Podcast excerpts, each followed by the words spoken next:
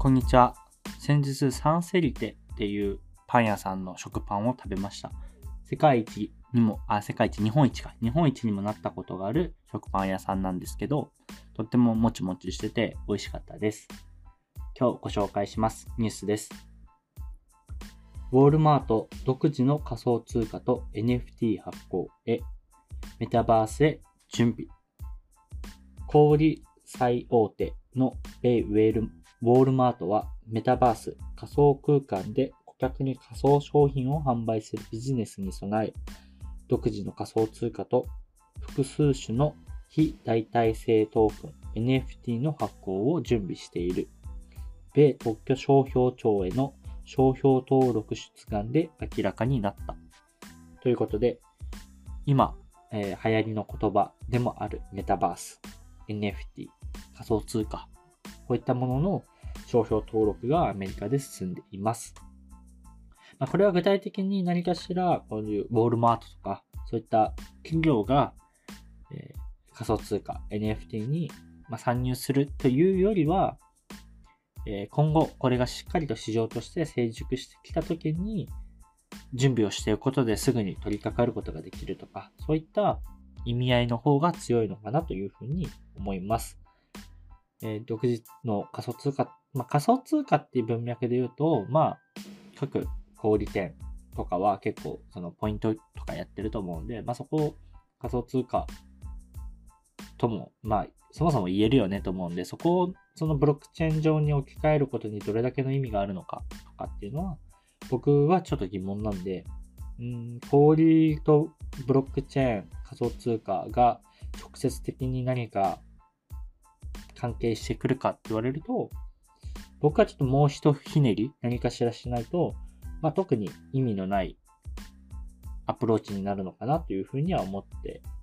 いるので、まあ、ウォールマートとかこういった、まあ、アメリカの大手小売業が参入するとには、今言ったような、ただ、ポイントを仮想通貨化する、ブロックチェーン上に載せるとかではなくて、何かしらの、その、ブロックチェーンだからこそできること、小売店だからこそできるメリットっていったものを掛け算して、何かやってくるのかなというふうには思います。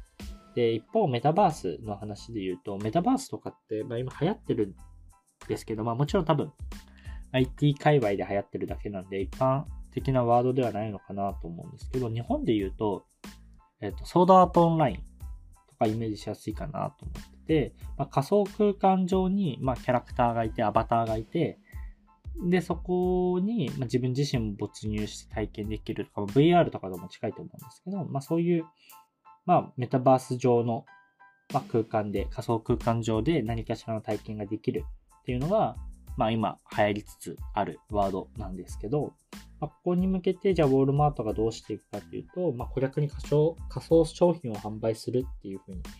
まあ、書いてるんですけど、うん。まあ、メタバースで言うと、例えば、アバターの洋服を売るとか、まあ、そういったものでビジネスチャンスはあるなと思うんですけど、じゃ小売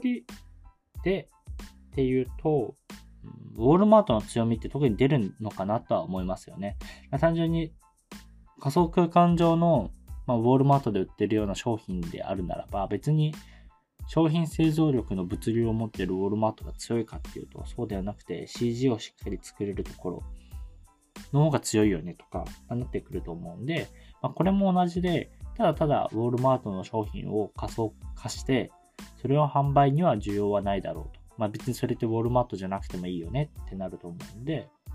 まあ、これに関しても何かしらもっと具体のひねりっていったものがないと、ウォルマートがこの領域に参入するメリットっていうのはないのかなというふうに思います。